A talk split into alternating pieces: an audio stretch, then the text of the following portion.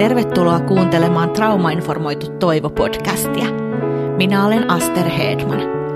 Nyt keskustellaan traumoista, toipumisesta ja toivosta.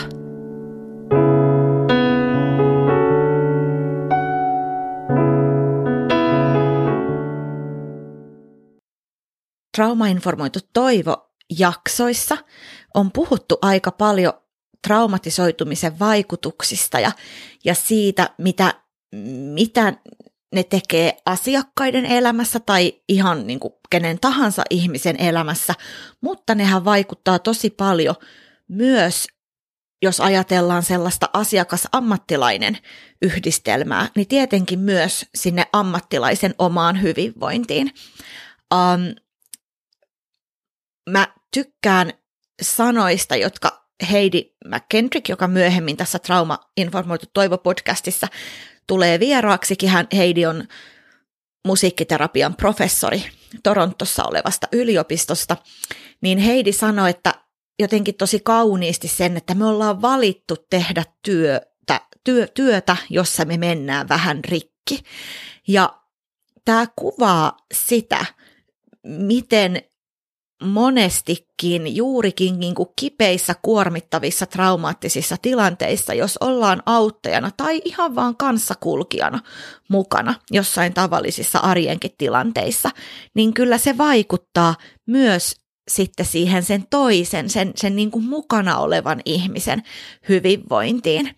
Ja varsinkinhan ne tilanteet, missä me koetaan, että me ei jotenkin kyetä toimimaan, niin ne on niitä kaikkein kipeimpiä ja satuttavimpia.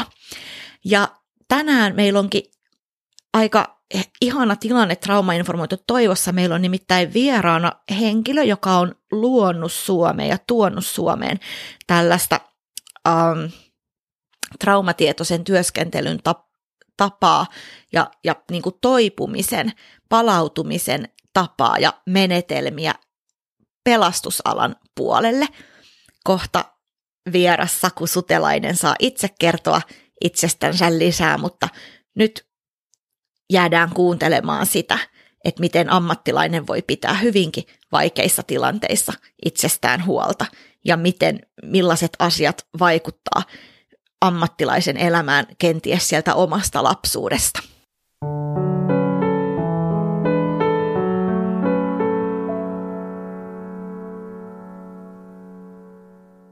Saku Sutelainen, tervetuloa Trauma-informoitu Toivo-podcastiin.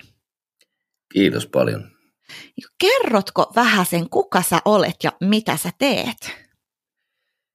Joo, kiitos vaan kutsusta ja on, on tällä hetkellä itse asiassa vielä pari päivää Mental Firefit-hankkeen projektipäällikkönä Suomen palopäällystöliitossa, mutta jatkankin siellä tuossa huhtikuun alusta sitten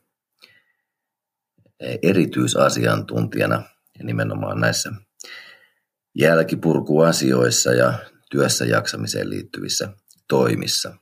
Mun taustat on tuolla pelastuslaitosmaailmasta, on palomies ensihoitajana ollut Helsingissä 14 vuotta ja siinä sitten samalla lähtenyt kiinnostumaan siitä, että miten auttaja jaksaa ja oikeastaan, oikeastaan se lähtikin siitä, että, että alkoi miettimään, että miten jaksaa perheen isänä ja mitkä, miten asiat siellä työtehtävät kenties resonoi ja, ja mistä ne johtuu. Ja, ja sieltä oikeastaan huomioinkin sitten, että, että omalla itsellä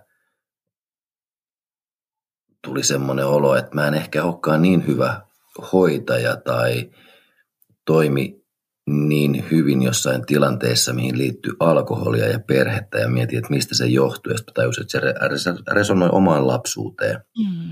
Ja sitten sen käsittely ja ä, ymmärrys ja, ja pysähtyminen ja sen käsittely niin auttoi sitten sit eteenpäin ja aloin pohtimaan sitten toki sitä, että miten alkaa käsittelemään niitä asioita ja miten me voitaisiin auttaja-ammateissa enemmän ymmärtää omia taustavaikuttimia niissä työtehtävissä.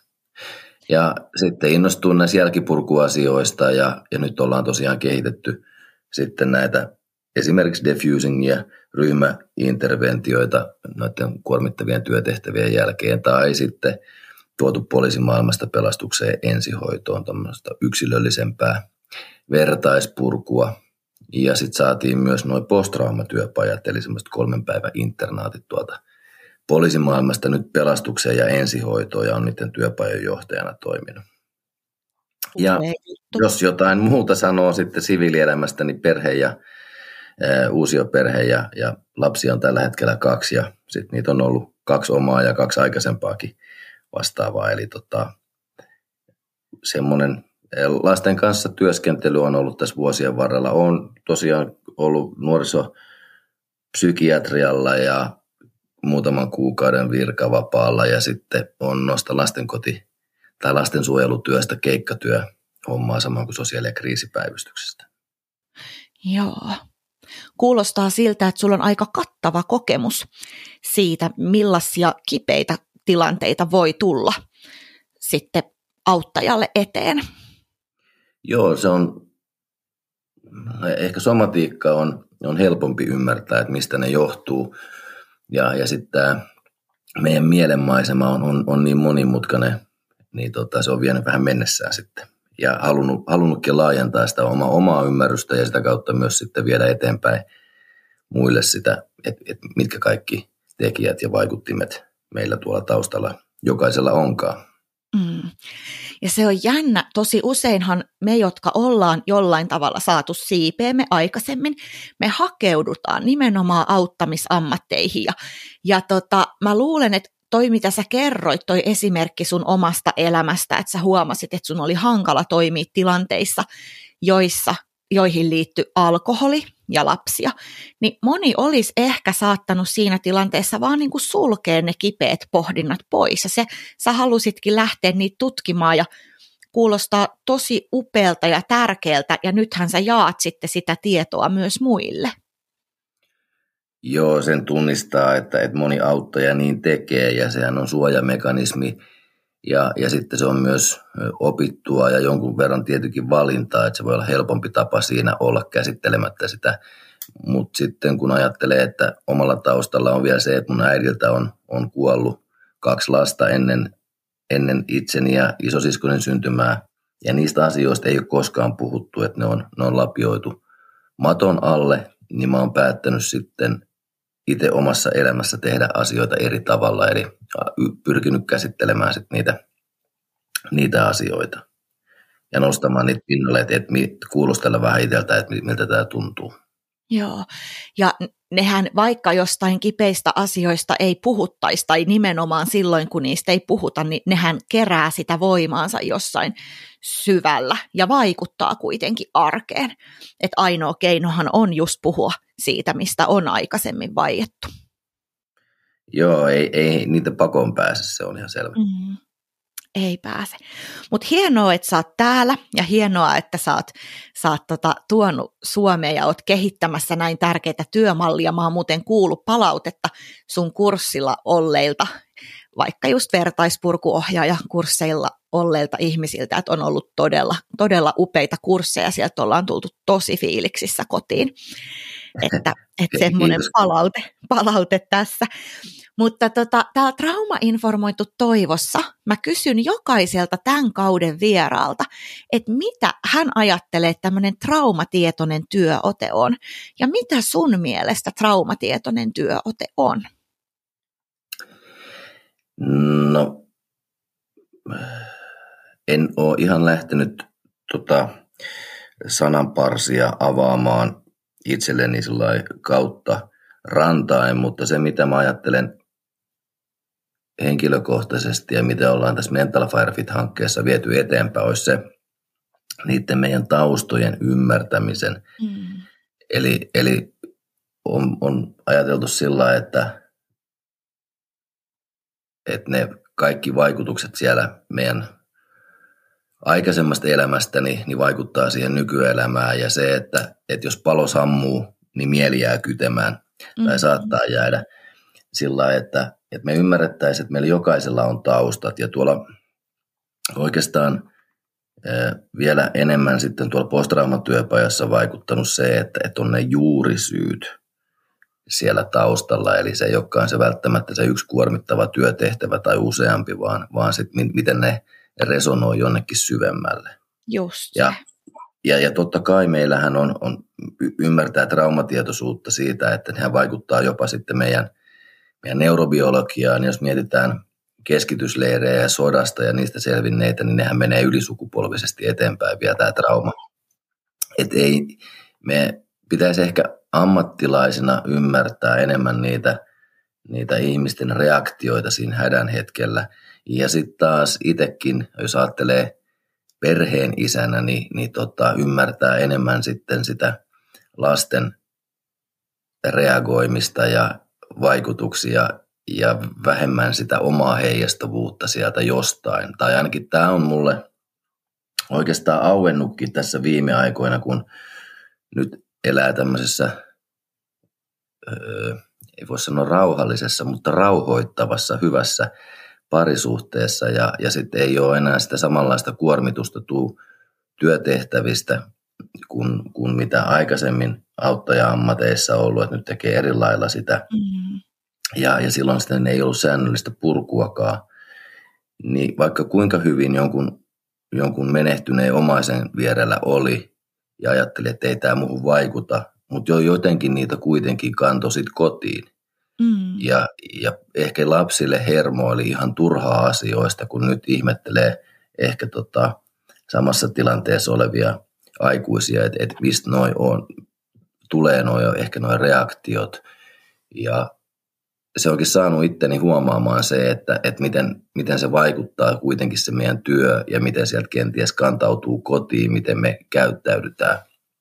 Tästä on hyvä esimerkki viime syksyltä, että oltiin, oltiin tota perheen kanssa ja, ja sitten oli oma tytär, mikä on jo yli parikymppinen hänen, hänen puolisonsa mukana ja tyttö totesi siinä mulle, että iskä sä et enää hermostu nykyään oikein mistään.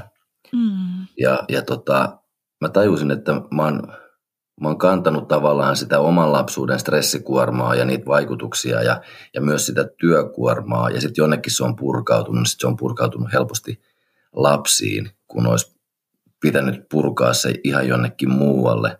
Mutta, mutta toki, toki niitä on onneksi vuosien varrella ja niissäkin hetkien jälkeen silloin, silloin lasten kanssa keskusteltu siitä, että et, et pahoiteltu sitä, sitä omaa ehkä hermostumista jonkun asian suhteen, mutta mut kyllä se on, se on ollut semmoinen huomattava merkki siitä, että et, et jotenkin ne purkaantuu meistä kuitenkin ja, ja kelle sen haluaa purkautuvan sen kuormituksen, että lapsethan on kaikkein syyttömimpiä mm-hmm. niihin tapahtumiin, mitä meillä, meissä on tapahtunut joskus aikaisemmin tai, tai tapahtuu tällä hetkellä. Nimenomaan, mutta sitten yleensähän se aina menee just niin, että niihin lähellä oleviin, lähellä oleviin se, se sitten puretaan, kun ne on, ja ne on aika tiedostamattomia, että sehän on just se avain, että me opitaan tiedostamaan. Sittenhän sitä pystyy alkaa paremmin sitten, sitten niin kuin työstämään sitä omaa reagointia. Kyllä, ja on, on turvalliset ihmiset tai purkukanavat ylipäätänsä, että minne pystyy purkamaan. Että se mm. ei vielä, että jos on tietoisuus ja asialle ei tee mitään tai ei pysty tekemään sillä hetkellä mitään, niin, niin sitten sit se on enemmän sitten sen nieleskelyä sen pahan olon kuin se, että miettii, että minne se kanavoituu. Mutta mut ehkä siitä kannattaakin pohtia sitä, että mitkä olisi ne omat, omat selviytymiskeinot ja purkukanavat sitten niihin kuormitustilanteisiin, ettei ne purkaantu sinne läheisille. Mm, kyllä, kyllä. Tota, me ollaan puhuttu tätä jo tässä, mutta kertoisitko vielä jotenkin silleen tiiviisti, että miten nämä psyykkisesti kuormittavat tilanteet vaikuttaa auttamistyötä tekevien ihmisten hyvinvointiin? Ja mihin se perustuu? Et mehän reagoidaan aina oikeastaan mielellä, käyttäytymisellä ja, ja keholla. Ja ei se tarkoita sitä, että onko, tekeekö auttamistyötä tai mitä tahansa, niin, niin me, se ensin menee tuonne meidän, meidän ajatusmaailmaan ja pyöritellään siellä, tai ensin ja ensin, mutta siis y- yksi tapa on siellä, että pyöritellään päässä. Sitten se vaikuttaa meidän siihen käytökseen, ollaanko me lyhytpinnaisia, turtuneita, tai, tai kaikkea siltä, siltä väliltä ja, ja sitten on tietenkin kehollisuus. Tämä on tietenkin yksinkertaistettuna, mm. mitä niin ajatellaan, että on helppo huomioida, että, että kolme tapaa, että, että pää, päässä pyörivät asiat, käyttäytyminen ja, ja sitten se kehollisuus, miten, miten kroppa voi, miten jumeja tulee tai kolotuksia, kipuja tai, tai sitten ihan semmoisia äkillisiä tuntemuksia, on se sitten hengityksessä tai rinnassa tai vatsassa, että millä, millä ikinä reagoidaan, tai sitten vaikka päänsäryllä. Niin, niin tota, kyllähän noin on semmoisia asioita, mitkä, mitkä pitäisi vähän huomioida. Ja, ja sitten toisen kumulatiivisuushan kertyminen tulee pikkuhiljaa, ja sitä on tosi vaikea huomata. Mutta mut sitten, että kelle me, kelle me tota, tosiaan näytetään se ja ketä me uskotaan se, että kyllä itselläkin kun oli tuossa työuupumusta ja, ja silloinen puoliso sanoi siitä, niin, niin tota, en mä meinannut uskoa sitä. Mm. Mä ajattelin, että kyllä mä jaksan ja, ja tämähän on varsinkin ensilinja-auttajien tai miksi oikeastaan kaikilla suomalaisilla se, että, että kun meidän pitää jaksaa, kun me ollaan, me ollaan sodistakin selviydytty, että, että tota, et, et, se on mielenkiintoista sitä, että, että kuinka vaikeaa on pyytää itselle apua, jos auttaa muita niin, niin tota, siihen kyllä toivoisi enemmän semmoista huomiota, koska eihän auttamistyötä tekevät varsinkaan ole koulutettu auttamaan itseään. Sepä. Niin tota, että et annettaisiin muiden auttaa. Ihan samalla tavalla kuin me mennään auttaa muita, niin, niin tota, vois, oli hyvä tuolta Nokialta eräs, eräs tuttu sanoi sitä, että, että tämmöinen coachaamisessa, että hän, hän kouluttaa niin, että lähettää tuki, tukipyynnön, niin tota, se toimi siellä Nokian kielessä sitten hienosti, että, että voi laittaa kollegalle tukipyynnön siitä, että jos on, on kuormitusta, että, että vähentää sitä semmoista, että mun on pakko jaksaa itse. Mm-hmm. Mutta tota, kyllähän ne vaikuttaa ja eniten mä oon huolissaan sit siitä tosiaan, mitä itsekin sanoin, että on huomioinut, että kuinka se vaikuttaa sitten sinne perheeseen ja niille läheisille. Ja ihan turhaa me kannetaan sitä omaa kuormitusta kotiin tai läheisiin ihmissuhteisiin, koska nehän on syyttömiä niihin kuitenkin mm. ammatteihin, missä ikinä olemmekaan. Mm. Ja, ja sitten, että mitä erilaisia altistuksia tulee sieltä työelämässä, niin kyllä mä ajattelen, että siinä olisi semmoinen työnantajan velvoite, että niitä, sitä palautumista että palautumiskeinoja olisi jo siellä työyhteisössä. Mm. Mitkä sun mielestä on hyviä palautumiskeinoja? No sehän on tietenkin henkilökohtaista, mutta kyllä nyt ajattelen sitä, että, että tota, se palautumiseen liittyy sen asian huomioiminen, että, se, että, että me otetaan se asia esille, keskustellaan, käydään läpi sitä asiaa. Ja, ja sitten se voi olla tietenkin että et onko se jälkipurkua teknistä vai, vai sitten psyykkistä tai mikä tahansa, mutta, mutta erilainen se asioiden huomioiminen, koska siihen liittyy niin paljon erilaisia kuormitustilanteita et, tai kuormitustekijöitä, että jollekinhan se voi olla osaamiseen liittyvää, jollekin se voi olla se, että, että se pompsahtaa ö, joku aikaisempi muisto jostain kuormittavasta tilanteesta, tai sitten siinä voi olla joku jonkun omaisen kanssa tai potilaan kanssa tai tai miksi, miksei vaikka jonkun oman lapsen hänen läheltä piti tilanne, niin aktivoi sitten itsessään jotkut, että mulle on meinannut sattua noin, ja miten omat vanhemmat on reagoinut siihen, että, että siinä on valtava erilainen vaihtoehtomäärä, mitä, mitä me ehkä pohditaan näissä tilanteissa. Mm. Ja, ja sitten se, että, että miten työyhteisö esimerkiksi miettii sitä palautumista, että, että annetaanko sille aikaa, ymmärretäänkö,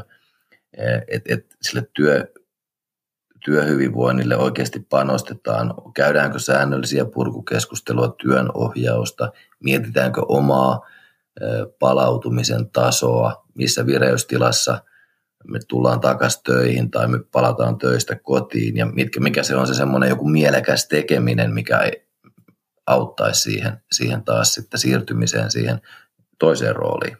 Mm. Et me ollaan puhuttukin tuommoisen Helsingin työterveyspsykologi Vesa Talvitien kanssa semmoista roolitasapainosta, että se on mun mielestä hieno sana tälle kaikelle, että, että miten useassa eri roolissa me ollaan. Niin, ja ne täytyy olla tasapainossa. Kyllä.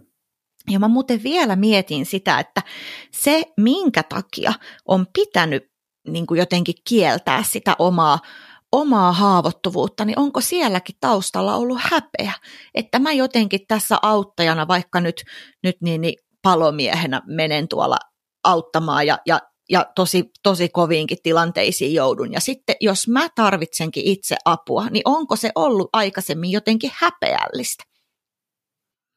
No kyllähän, jos ajatellaan sitä, että, että ne, ne kuormitustekijät on aika syvällä, jos miettii, että ihmisen perus, perusbiologiassa, että tämä nykyinen teknologian kehitys on aika hurjaa vauhtia mennytkin eteenpäin, mutta jos ajatellaan, että mistä luolista sitä on, on selviydytty ja tultu ja sitten ollaan tässä sotien jälkeisessä maailmassa, kun suomalainen ei pyydä apua ja pärjää ja jaksaa aina ja, ja raivaa pellot metsät pelloiksi, niin, niin tota, ja sitten sitä on, mitkä ne käsittelykeinot, niin kyllähän se alkoholikulttuuri on, on periytynyt vahvasti jo sieltä, mm-hmm. sieltä meille, ja mitä sitten me 70- ja sitten 80-luvun lapset on, on sitä, siitä sitten reagoinut niistä asioista ja miten, mitkä on nyt ne kipupisteet ehkä sitten tällä hetkellä, niin, niin tota, on toi sinänsä mielenkiintoista, että mitä kaikkea tuolla taustavaikuttimisissa on.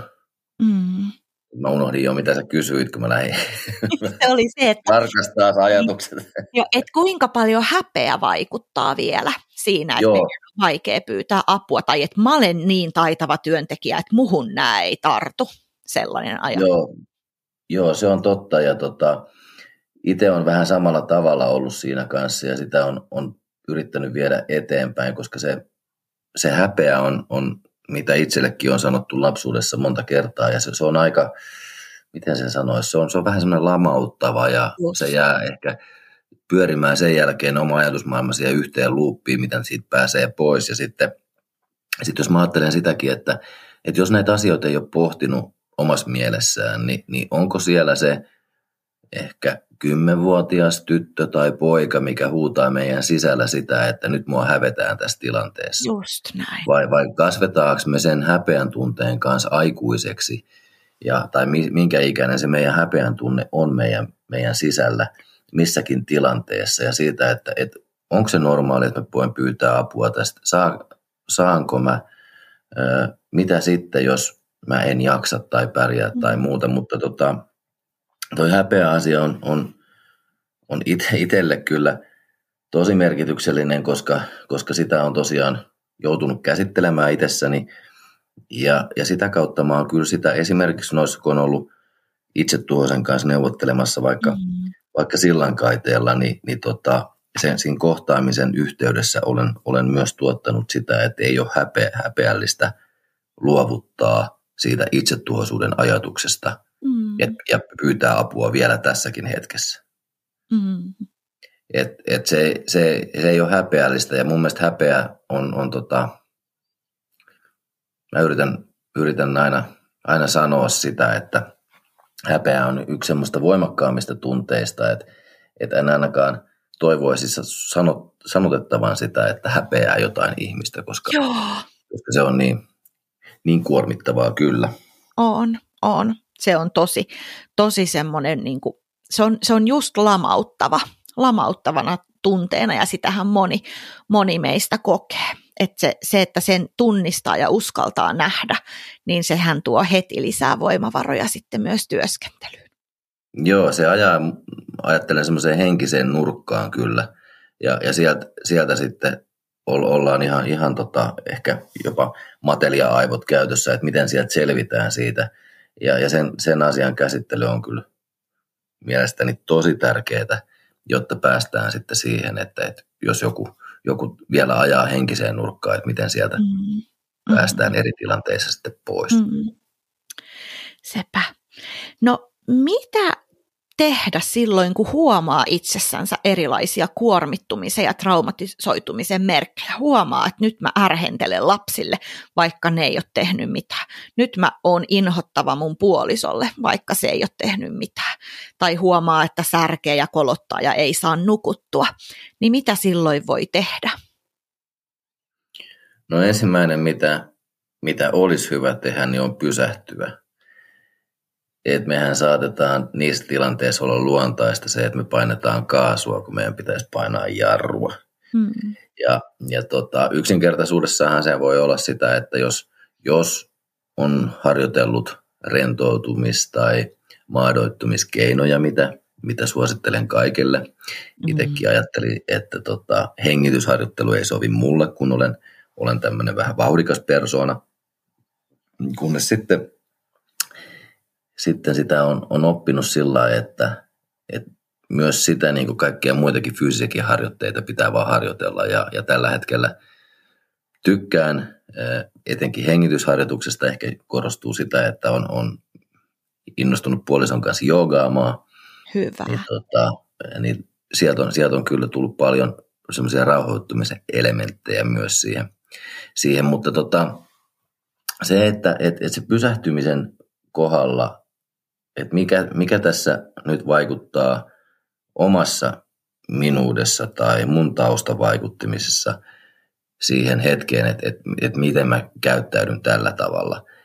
Et muistaa itsekin semmoisia Eh, milloin itsellä lähtee kierrokset kasvamaan, mutta ei meinaa antaa, halua antaa periksi, koska, koska nyt jotenkin onko se sitten semmoista, että tuleeko sieltä se häpeän tunne taas siitä, tai onko se omasta lapsuudesta nouseva asia, mitä varmasti onkin aika usein ollut, ja sitten on tajunnut, että, että nyt ne on erillisiä asioita tähän liittyen, ne ei liity tähän asiaan, tai tähän riitaan, tai tähän hermostumiseen, ne, ne asiat, vaan, vaan ne on erillisiä asioita ja sitten yrittää ne myös pois, poistaa sitten tota, siitä tilanteesta. Ja se, että kuuntelee itseään, mutta mut helposti kyllä niin, niissä tilanteissa auttaa, että kuuntelee myös sitä varsinkin sitä toista ihmistä. Että on se sitten lapsi tai puoliso tai asiakas tai potilas, niin, niin hetki pysähtyä siihen ja kuunnella et, ja rauhoittua, maadottua siihen hetkeen. Nyt mä oon tässä ja ja mikä tämä on tämä tilanne. Mm, ja tunnistaa sen, että... Tunnistaa ei, nimenomaan ne taustavaikuttimet sieltä.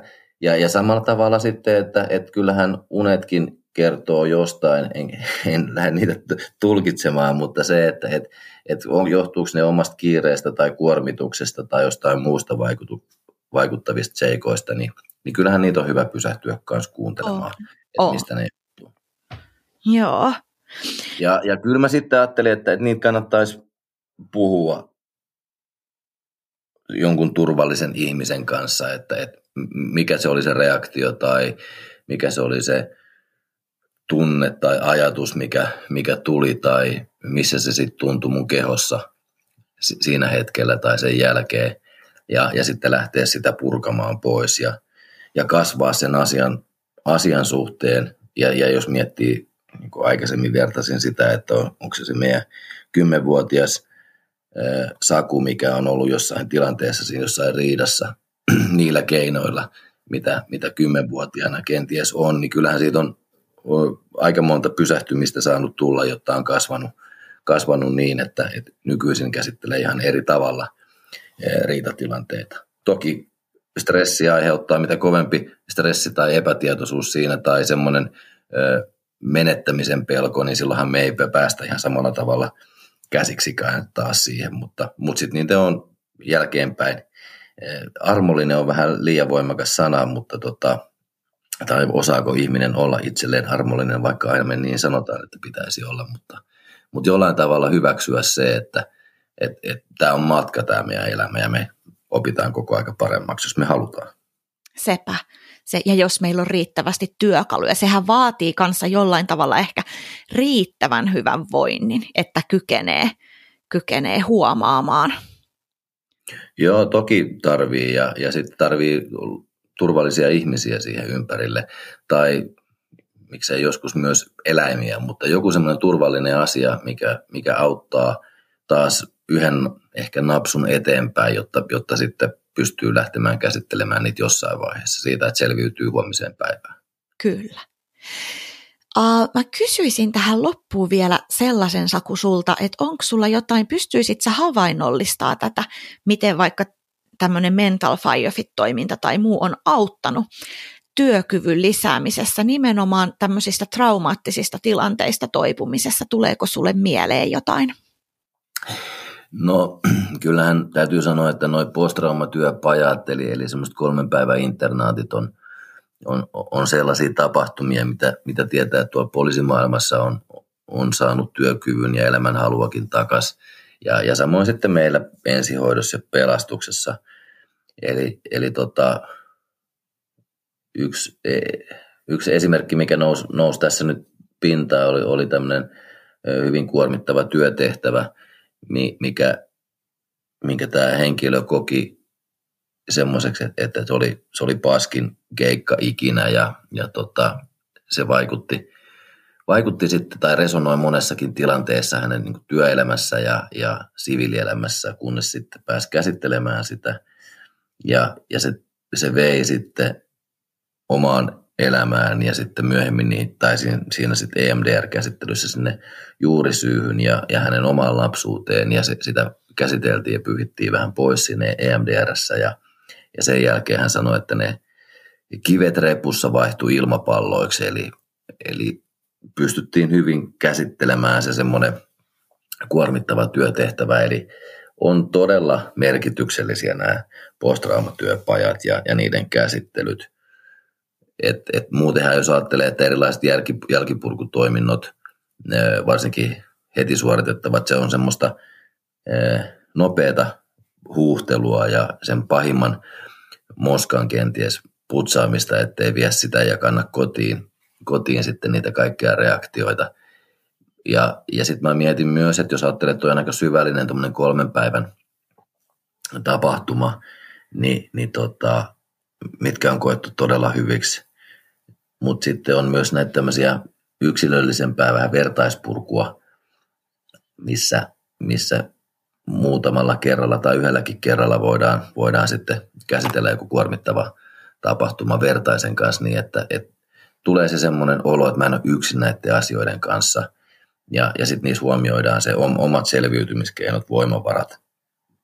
Ja sitten tajutaan, että ei hetkinen, että, että tota, nyt mä mä tiedänkin tästä eteenpäin pääsyn, tai et kiitos paljon, että on auttanut, auttanut siinä, siinä hetkessä ja, ja sitten niissä seuraavissa askelissa tosi paljon.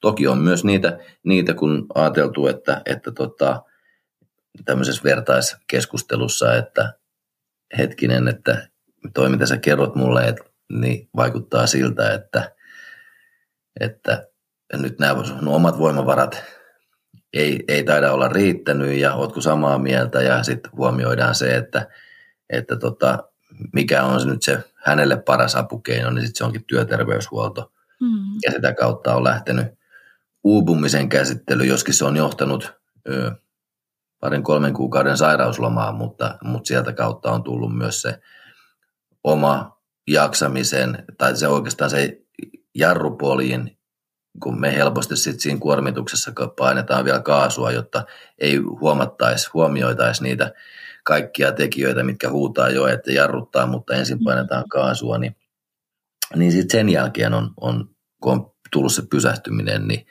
alkanut huomioimaan enemmän itteensä ja sitä kautta tullut sitä hyvinvointia niin perhe-elämään kuin työelämäänkin.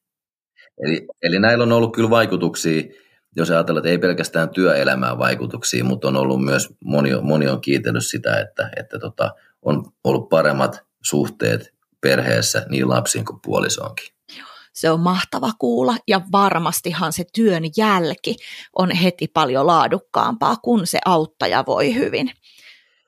Joo, ja sitä ei välttämättä ihan heti itse huomaakaan, että, että sitten kun on kysellyt kysymyksiä, että, että miten se on vaikuttanut, että, että ajattelee, että no ei tässä nyt paljon vaikutuksia, mutta sitten sanoit, että mä oon puhunut työyhteisölle asioista, mä oon ollut avoimempi, mä oon ymmärtänyt potilaita, jaksanut niitä paremmin, huomioinut omaisia eri tavalla, huomioitu stressin merkkejä työyhteisössä ja, ja sitten jossain työtapahtumissa vaikuttanut kotiin, niin kyllä mä ajattelen, että nämä, nämä on niin laaja kantoisia nämä vaikutukset siitä, että, että se ei ole sen yhden ihmisen hyvinvoinnin parantuminen, vaan jos ajatellaan sitä, että se kantautuu tuonne potilaisiin, asiakkaisiin ja heidän taas läheisille ja sen tietenkin tämmöisen, ketä on näitä lähtenyt käsittelemään näitä asioita, niin hänen läheisilleen, mutta mut mm. se, se, on, se onko he veteen heitetty kivi, niin renkaita tulee jatkuvasti lisää. Mm. Sen, sen tavallaan hyödyllisyyden mittaaminen on ihan, ihan mahdotonta. Joo, mä, mä tykkään itse puhua hyvinvoinnin kehästä, että se kasvaa ja suurenee ja se ottaa sitten kyytiinsä myös muita ja se, se lähtee, lähtee suurenee. Et se on kyllä tosi tärkeää. Jännä aina huomata se, että koetusta kivusta voi syntyä jotain tosi kaunista ja kestävämpää, jos sen uskaltaa käydä läpi sen prosessin ja saa siihen riittävästi tukea. Joo, sehän nimenomaan on sitä resilienssiä. Mm. Ei ole sitä, että meillä ei ole kipua tai meillä on sisua, että me vedetään pää läpi tuosta seinästä. Ei, vaan se on sitä nimenomaan sitä, että, että sattuu ja, ja sitten se käsitellään ja muovautuu siitä sitten se kliseinen helmi, niin, mutta niin se vaan. Se, se, silloin kun on itse siellä tosi vaikeassa vaiheessa, niin tekisi mieli vastata rumasti, jos joku sanoo, että tästä voi sitten muotoutua vielä jotain. Mutta niin se vaan. niin se Joo, on. Niin se on. Se, se ei kuulu siihen alku sokkivaiheen reaktioihin siihen, että mennään sanomaan, että kyllä, kyllä aika parantaa haavat. Että, mm-hmm. että niitä, niitä, niitä ei kannata sanoa siihen alkuvaiheessa. Ei, ei. Hei Saku, upeeta, kun sä olit mukana Trauma-informoitu Toivo-podcastissa. Oisko jotain, mitä sä haluaisit sanoa sellaiselle auttajalle, joka nyt just kamppailee tänään sen oman jaksamisensa kanssa, niin tähän loppuu vielä joku, joku rohkaisu. Joo, kiitos. Sitä, että pysähtyy kuuntelemaan, että, että mikä sen aiheuttaa ja sitten ajattelee, että me ei olla täällä muita varten, siis pelkästään auttamistyötä varten. Eli me ollaan parempia auttajiakin, me ollaan parempia puolisoita, me ollaan parempia vanhempia, kun me pysähdytään, käsitellään, jutellaan ja, ja oikeasti kurkistetaan sinne peiliin, että miten, mikä voisi parantaa sitten mun omaa hyvinvointia, jotta se sitten lähtisi sinne laajenemaan sinne sitä hyvinvointia sitten sinne perheeseen, läheisille ja, ja sitten sinne työelämään. Ja pitää huolta niistä omasta hyvinvoinnista. Et itsellä ainakin on vaikuttanut myös se jaksamiseen, että on, on hyvä parisuhde, on mielekästä tekemistä mm. yhdessä, niin, niin kyllä se auttaa siihen, siihen jaksamiseen. Se auttaa siihen, että, että tota, jaksaa perheen kanssa paremmin ja jaksaa töissä paremmin. Ja, ja on se semmoinen kehä, mistä, mistä kaikista kannattaa pitää huolta. Ja samoin sitten omasta tietysti terveydestä – on se sitten fyysistä tai psyykkistä. Kyllä. Ja, ja sen verran vielä haluaisin sanoa sitä, että muistakaa auttajat ja oikeastaan kaikki se oma, huomioida omaa palautumista, mitkä ne ikinä onkaan ne keinot. Et, et puhuminen on aina hyvästä, mutta sitten jonkunnäköinen mielekäs tekeminen ja sitten semmoinen rauhoittuminen ja mitä kautta se sitten tulee, niin se on jokaisen oma selviytymiskeino tai oman voimavarojen kautta. Nimenomaan. Kiitos Saku tosi paljon sun vierailusta. Kiitos paljon sinulle.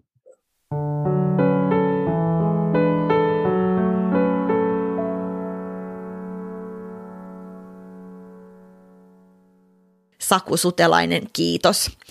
Tosi tärkeitä työtä teet. Voi vaan kuvitella niitä tilanteita, mihin vaikka pelastuslaitoksen tehtävissä, poliisin tehtävissä joudutaan. Toki ne tilanteet, mihin sitten sellaisissa, äh, mihin auttaja joutuu, jos hän ei ole niin sanotussa ensilinjan auttamistyössä, niin voi olla jollain tasolla sitten jopa kipeämpiä, koska silloin ei ole sitä, sitä ammattilaisen vaatetusta päällä, sitä työroolia päällä, ja joutuukin sitten tällaisessa tilanteessa hankalaan, hankale, hankaliin kokemuksiin tai ottamaan vastaan hankalia kokemuksia, niin se voi osuakin sitten yllättäen aika kipeästikin. Kiitos Saku sulle, kun sä olit mukana kertomassa. Ja kiitos sulle kuulija, kun kuuntelit Trauma-informoitu Toivo-podcastia.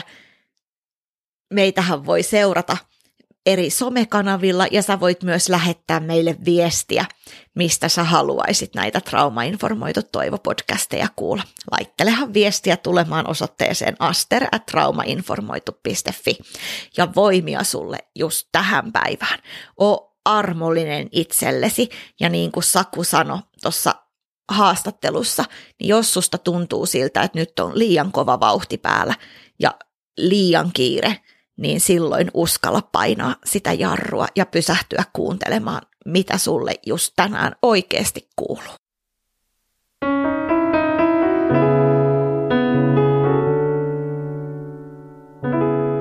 Kiitos kun olit mukana.